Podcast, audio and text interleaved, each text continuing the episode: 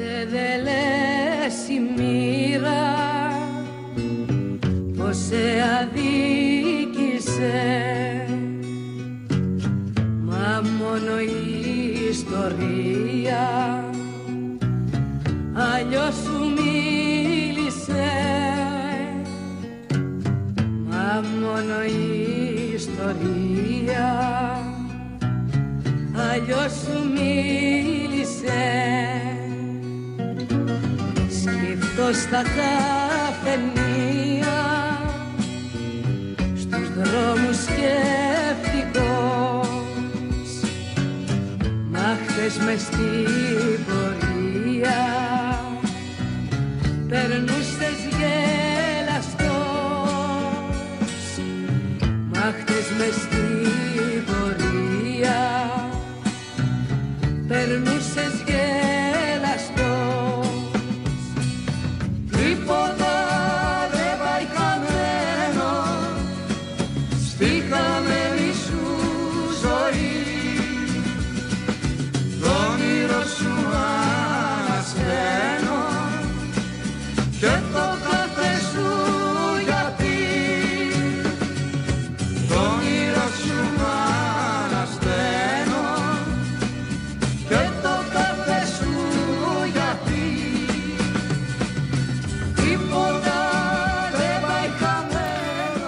Τίποτα δεν πάει χαμένο. Στη χαμένη μας ζωή Τραγουδούσε η Χαρούλα Λεξίου Μουσική του Μάνου Λοΐζου βεβαίως Υπάρχουν περιπτώσεις ανθρώπων, αγωνιστών, αριστερών, συνδικαλιστών που μας επιβεβαιώνουν με κάθε τρόπο καθ' όλη τη διάρκεια της ζωής τους και με τη στάση ζωή, του, ζωής τους ότι τίποτα δεν πάει χαμένο. Μια τέτοια περίπτωση είναι ο Βαγγέλης Ακάτος, σήμερα 92 χρονών, ζωντανή ιστορία της αριστεράς, ήρωας της ιστορίας με γιώτα κεφαλαίο και όπως αρμόζει σε τέτοιους ανθρώπους ε, γίνονται και ήρωες πρωταγωνιστές. Ε, ο Βαγγέλης Ακάτος ε, είναι ο πρωταγωνιστής της ε, ταινίας του ντοκιμαντέρ «Το τελευταίο αετόπουλο» του Στέλιου Κούλογλου, ευρωβουλευτή του ΣΥΡΙΖΑ και βετεράνο της δημοσιογραφίας με μεγάλη θητεία στο ντοκιμαντέρ, ντοκιμαντέρ που βασίζεται στη δημοσιογραφική έρευνα. 10 Μαρτίου στις 9.30 στην αίθουσα Τζον Κασαβέτη θα προβληθεί το τελευταίο αετόπουλο σε σκηνοθεσία Στέλιου Κούλογλου και Φωτεινής ε, Λαμπρίδη. Κύριε Κούλογλου καλησπέρα. Καλησπέρα. Ε, σας ευχαριστώ που είστε εδώ να τα πούμε για την ε, ταινία και έλεγα ότι σε τέτοιους ανθρώπους σαν τον Βαγγέλη Σακάτο ε, τους ταιριάζει, τους αξίζει να γίνουν ήρωες μιας ταινίας γιατί είναι ζωντανή ιστορία της αριστεράς αυτοί οι άνθρωποι.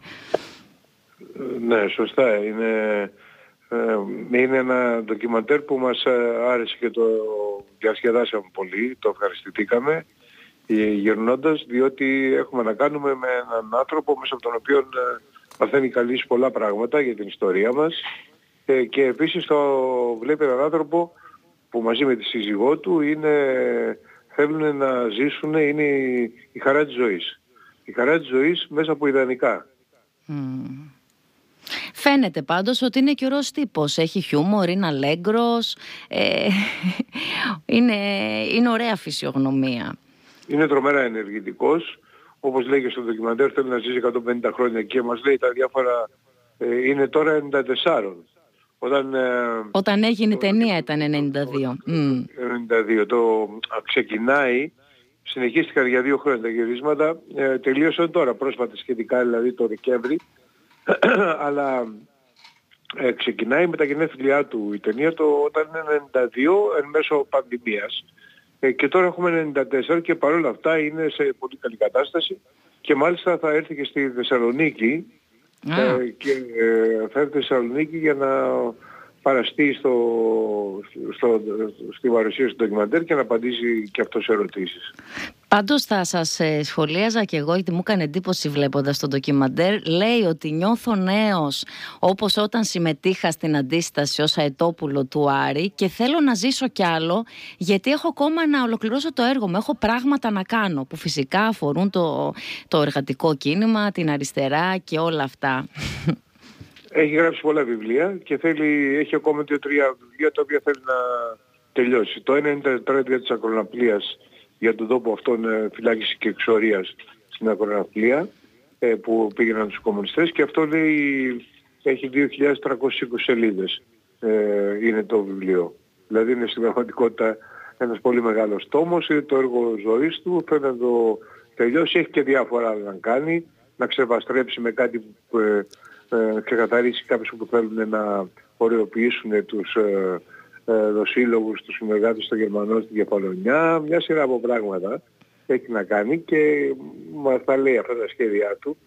Ε, εντάξει, είναι, νομίζω είναι κάτι, ένα που αξίζει όλοι να δούνε θα παιχτεί στη Θεσσαλονίκη και μετά θα κάνουμε και πρεμιέρα στην Αθήνα. Ε, επειδή είπατε ότι είναι ένα ντοκιμαντέρ που αξίζει να δούνε, ε, ξέρετε όταν βλέπω τέτοιες ταινίες, πάντα σκέφτομαι ότι και πρέπει να προβάλλονται στη δημόσια τηλεόραση και φυσικά να, κάνουν, να ταξιδεύουν σε φεστιβάλ αλλά και να προβάλλονται στα σχολεία γιατί οι ιστορίες αυτών των ανθρώπων είναι χρέος μας να καταγράφονται και να αποτυπώνονται σε μια ταινία. Άλλωστε το ντοκιμαντέρ ε, έχει και εκπαιδευτικό ρόλο, έτσι δεν είναι; Ναι, ασφαλώς. Εντάξει, μάλιστα παλιότερα για κάποια ντοκιμαντέρ τα οποία είχαν ιστορικό χαρακτήρα. Αυτό είναι, ξέρετε, και ένα ντοκιμαντέρ πάνω σε ένα πρόσωπο. Αλλά, εν πάση περιπτώσει, παλιότερα ντοκιμαντέρ είχαμε κάνει μια συμφωνία με το Υπουργείο Παιδείας και τους είχα παραχωρήσει τα δικαιώματα για να το προβάλλω στα σχολεία, όσα σχολεία ήθελαν. Ήταν το ντοκιμαντέρ το νεοναζί το ολοκαύτωμα της μνήμης. Τότε ήταν με αφορμή την ε, άνοδο και την παρουσία της Χρυσής Αυγής. Ναι βέβαια, το θυμόμαστε. Ε, και τώρα ορισμένα ντοκιμαντέρ πράγματι έχουν ιστορική αξία ε, και κανονικά θα έπρεπε να, να τα παρακολουθούν ε, τα παιδιά γιατί είναι ένας ε, εύληπτος και ευχάριστος τρόπος να μάθει κανείς πολύ σημαντικά ιστορικά πράγματα ε, για γεγονότα και ανθρώπους. Τα ντοκιμαντέρ σας πάντως ε, έχουν πάντα κοινωνικό πρόσημο, θα έλεγα και πρόσημο αφύπνισης, αν υπάρχει αυτός ο όρος, ένα πρόσημο κινητοποίησης. Ε, ναι, ε, είμαι εναντίον της ε, απολύτικης αφηρημένης ε, τέχνης. Θεωρώ ότι η, τέχνη πρέπει να συμβαδίζει με την εποχή ε, και χωρίς να είναι στρατευμένη με την στενή έννοια ε, πρέπει να, να αναδεικνύει ε, κοινωνικά προβλήματα. Ιδίως η τέχνη του, του ντοκιμαντέρ που είναι ένα κατεξοχήν είδος με υπογραφή πολιτική, με πολιτικό στίγμα. και βεβαίως στην εποχή που ζούμε και, τα άλλα, και άλλες μορφές και κινηματογραφικής τέχνης και ακόμα και κινηματογραφικές ταινίες ε, έχουν ένα τέτοιο χαρακτήρα. Κοιτάξτε να δείτε, βλέπω τώρα στο Netflix και σε διάφορα άλλα συνδρομητικά, συνδρομητικές πλατφόρμες ε, ισπανικές σειρές, mm-hmm. ισπανικές ταινίες, ισπανικά ντοκιμαντέρ. Δεν υπάρχει ισπανική σειρά που να μην έχει ε, πολιτική και κοινωνική αναφορά. Ακόμα και το, αυτό το heist, το, το, η μεγάλη ληστεία, που δεν ξέρω πώς, ε, στα ελληνικά πώς μεταφράστηκε, ε, που είχε κοινωνικές αναφορές. Τραγουδάνε που έχουν, κατα, που έχουν καταλάβει την τράπεζα και που, που εκδίδει, έχουν καταλάβει το νομισματοκοπείο της Ισπανίας και εκδίδει χρήματα. Ε, έχουν, έχει πολιτικές αναφορές. Είναι εναντίον των τραπεζών, ας πούμε, με μία έννοια συμβολικά.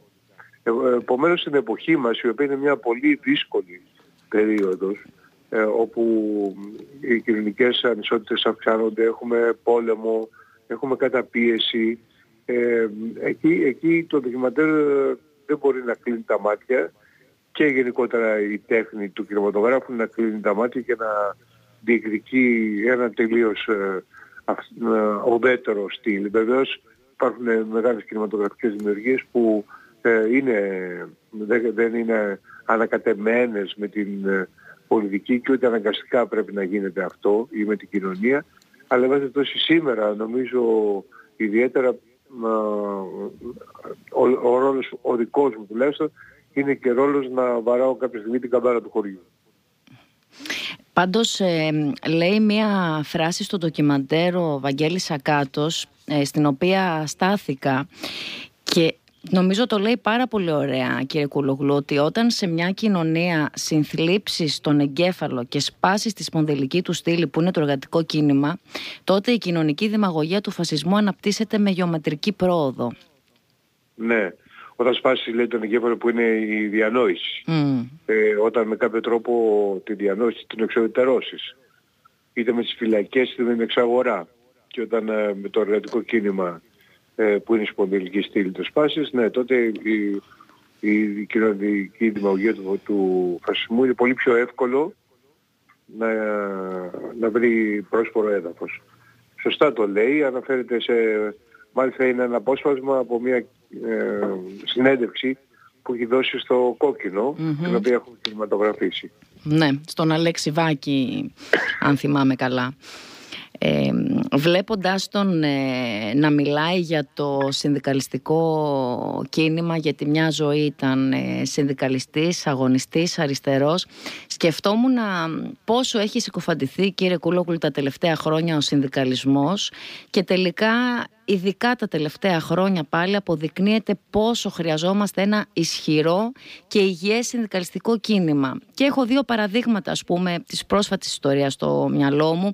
Το είδαμε στους ανθρώπους του πολιτισμού με το κίνημα των supporter workers με την πανδημία και που ήταν εκτός των μέτρων στήριξης, το, με το MeToo, τώρα με το προεδρικό διάταγμα και τα ζητήματα καλλιτεχνικής εκπαίδευσης και τις συλλογικές συμβάσεις, πόσο έχει συσπηρωθεί το ΣΕΙ, πόσο καλό συνδικαλισμό κατά την άποψή μου κάνει, αλλά το είδαμε και μόλις τώρα, εδώ και λίγες μέρες, ε, πόσο ανάγκη, τι, πώς, ε, τι λέγανε οι συνδικαλιστές του ΟΣΕ για μια, που προειδοποιούσαν για μια επερχόμενη τραγωδία και πάνω σε αυτό στις δικές τους ε, ανακοινώσεις έβγαλε και την ανακοίνωση η ΕΣΥΑ ότι δεν δώσαμε οι δημοσιογράφοι την προσοχή που έπρεπε στις προειδοποίησεις των εργαζομένων και των συνδικαλιστών. Κοιτάξτε, ο συνδικαλισμός είναι μια κατάκτηση της κοινωνικής εξέλιξης.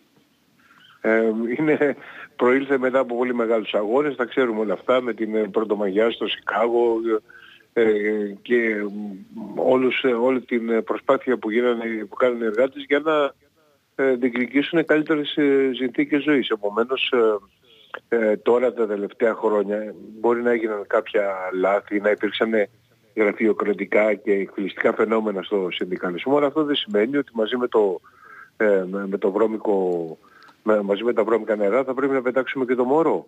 Mm. Ε, δηλαδή ε, το συνδικαλισμός αποδείχτηκε και τώρα με τα πρόσφατα ε, γεγονότα ότι και ιδίως με, την, ε, με το δυστύχημα στα ότι αν υπήρχε ισχυρός συνδικαλισμός που δεν θα είχε εμποδιστεί από τους νόμους Χατζηδάκη και θα είχε διεκδικήσει ασφαλές, ασφαλείς συνθήκες εργασίας και για το προσωπικό και για τους επιβάτες μπορεί το ατύχημα αυτό να είχε αποφευθεί. Επομένως, ναι, ναι μιλάμε ε, ε, η, η, ανάγκη του, του συνδικαλισμού ξανάρχεται στην, ε, στην επιφάνεια παρά τις προσπάθειες που έκανε που έκαναν όλα τα προηγούμενα χρόνια οι νεοφιλελεύθεροι ανά τον κόσμο και μεταξύ τους η κυβέρνηση Μητσοτάκη να, να εκφυλίσουν και να εξουδετερώσουν ε, το συνδικαλιστικό κίνημα. Ο Σακάτος τώρα είναι μια περίπτωση αντίθετη. Ε, όπως βλέπουμε στο ντοκιμαντέρ φεύγει από την, ε, από την ε, Ελλάδα διωγμένος επειδή τον έχει αφορήσει η Ιερά Σύνοδος ε, και πάει στη Γερμανία και αρχίζει και οργανώνει τους εργάτες της Γερμανίας. Mm. Ε, φτιάχνει σύλλογο Ελλήνων στην κολονία, οργανώνουν μαζί με τους Γερμανούς συναδέλφους του μια ε, παγερμανική απεργία για το 8ωρο, για καλύτερες συνθήκες ε, εργασίες και αυτά γινόταν όχι πριν από πάρα πολλά χρόνια. Καταλαβαίνετε ότι αυτό που έχει γίνει τα τελευταία 20 χρόνια με την ε, επέλαση του νεοφιλελευθερισμού είναι ένα πολύ, ε, πολύ πρόσφατο και θέλω να πιστεύω πρόσκαιρο φαινόμενο. Το ντοκιμαντέρ να πούμε το τελευταίο αετόπουλο ότι θα προβληθεί 10 Μαρτίου στις 9.30 το βράδυ στην αίθουσα Τζον Κασαβέτη στο Φεστιβάλ Ντοκιμαντέρ Θεσσαλονίκης. Όμως ε, μία μέρα πριν 9 Μαρτίου Στις 7 το απόγευμα, στον Ιανό της Θεσσαλονίκης, θα γίνει η παρουσίαση και του βιβλίου σας Η Καινή Διαθήκη του Μωυσή. Να πω και ποιοι συμμετέχουν ε, στην παρουσίαση. Είναι ο Άρης Καζάκος, ομότιμος καθηγητής εργατικού δικαίου, η Δώρα Αυγέρη, βουλευτής του ΣΥΡΙΖΑ Προοδευτική Συμμαχία και δημοσιογράφος, η Σοφία Καϊτατζή Βίτλοκ, καθηγήτρια πολιτικής επιστήμης και πολιτικής επικοινωνίας στο ΑΠΙΘΙΤΑ και την εκδήλωση θα συντονίσει ο δημοσιογράφος και ντοκιμενταρίστας Παύλος Νεράτζης. Το βιβλίο σας κύριε Κούλογλου, η Καινή Διαθήκη του Μωυσή 2020-2022, έργα και ημέρες της κυβέρνησης Μητσοτάκη, είναι μια καταγραφή σε καθημερινή βάση των δηλώσεων της κυβέρνησης την περίοδο 2022 και συνοδεύεται μάλιστα και από 25 γεωγραφίες του Γιάννη Δερμετζόγλου. Θα έλεγα καταγράφει 2022 αλλά στα έργα και τις ημέρες της κυβέρνησης νομίζω πρέπει να προσθέσουμε και την τραγωδία στα τέμπη. Ναι, ε, δεν το πρόλαβα αυτό. Ναι. Αλλά ε, καταρχήν η καινή διαθήκη, το και είναι, καινή είναι το και με ε. Με ε, να το πούμε. Αυτό έχετε δίκιο που το επισημαίνετε ακριβώς. Ε, γιατί δεν υπάρχει οπτική ε, επαφή των ε, ακροτών στο βιβλίο. Δεν έχει να κάνει με ε, καινή διαθήκη με αλφαβιότητα. Ε, αλλά βάση περιπτώσει ναι, είναι μια καθημερινή σχεδόν παρακολούθηση των έργων και των δηλώσεων της κυβέρνησης Μητσοτάκη γιατί δεν πρέπει να ξεχνάμε επειδή, ξέρετε, το έχω το όταν το έδειξα σε διάφορους φίλους που παρακολουθούν και όλες τις πολιτικές εξελίξεις, ορισμένοι είναι και ενεργοί στην πολιτική, ε, μου είπαν, μα είναι, ε, κοίταξε να δεις τι έχουν πει και τα έχουμε ξεχάσει. Δηλαδή γιατί ε, γίνονται μια σειρά από γεγονότα, ε, επίσης είναι τέτοιος ο, ε, τέ, τέ, τέτοια η πληθώρα ε, ε, ενημέρωσης, ειδήσεων κτλ ώστε συχνά ε, ξεχνάμε τι έχει συμβεί πριν από ένα-δύο χρόνια και εγώ ήθελα... Σας διακόπτω, δεν ξεχνάμε απλά, είναι ότι δεν τα βλέπουμε και πολύ, δηλαδή είναι λίγα και τα μέσα που αναδεικνύουν τις δηλώσεις, τα έργα και τις ημέρες, έτσι μια παρένθεση. Σωστό είναι, σωστό είναι αυτό, αλλά και ακόμα και αυτοί οι φίλοι μου οι οποίοι είναι ενεργοί πολιτικοί και είναι και στην αριστερά και αυτοί τα είχαν ξεχάσει. Mm. Θέλω να πω έχουν, καταρχήν πρώτο γιατί έχει πει ε, πάρα πολλά η κυβέρνηση αυτή. Εξού και 200 σελίδες. 200 σελίδες και χρειάστηκε να κόψω. Γιατί ήταν μια συστηματική καθημερινή παρακολούθηση. Ε, ε, κανονικά είναι σαν να κάνετε το διδακτορικό σας, σαν διδακτορικό ακούγεται αυτή η ναι. μελέτη. Ε, δεν, δεν, και είναι ε, μια προσπάθεια ακριβώς να δούμε την πορεία της κυβέρνησης ε, Μητσοτάκη μέσα στον χρόνο. Ε, και να μην ξεχάσουμε πράγματα τα οποία ε, η καθημερινότητα μας κάνει να ξεχνάμε, τα μέσα ενημέρωσης μας κάνουν να, ξεχνάμε. Και είναι η συνέχεια, είχα κάνει ένα, μια, ένα πρώτο βιβλίο, 100 σελίδες, για τον πρώτο χρόνο της κυβέρνησης Μητσοτάκη, που ήταν η, η βίβλος του Ισή ε, και τώρα ε, ήταν κορυφή που ο Μωυσής, τώρα είναι η καινή διαθήκη του Μωυσή τα επόμενα δύο χρόνια. Άρα θα, θα να περιμένουμε, γιατί συνήθως ε, ένα βιβλίο σε συνέχεια εισαγωγικά κλείνει με μια τριλογία, να περιμένουμε και τρίτο για το Μωυσή, κύριε Κούλογλου. Ελπίζω να μην χρειαστεί. Ε, να υπενθυμίσω ότι το τελευταίο αετόπουλο θα προβληθεί 10 Μαρτίου 9.30 ώρα στην αίθουσα Τζον Κασαβέτης και στις 9 Μαρτίου 7 το απόγευμα στον Ιανό η παρουσίαση του βιβλίου σας «Η Καινή» με ε Διαθήκη του Μωυσή. Κύριε Κούλογλου σας ευχαριστώ πολύ για την κουβέντα. Και εγώ ευχαριστώ. Καλή συνέχεια. Να είστε καλά.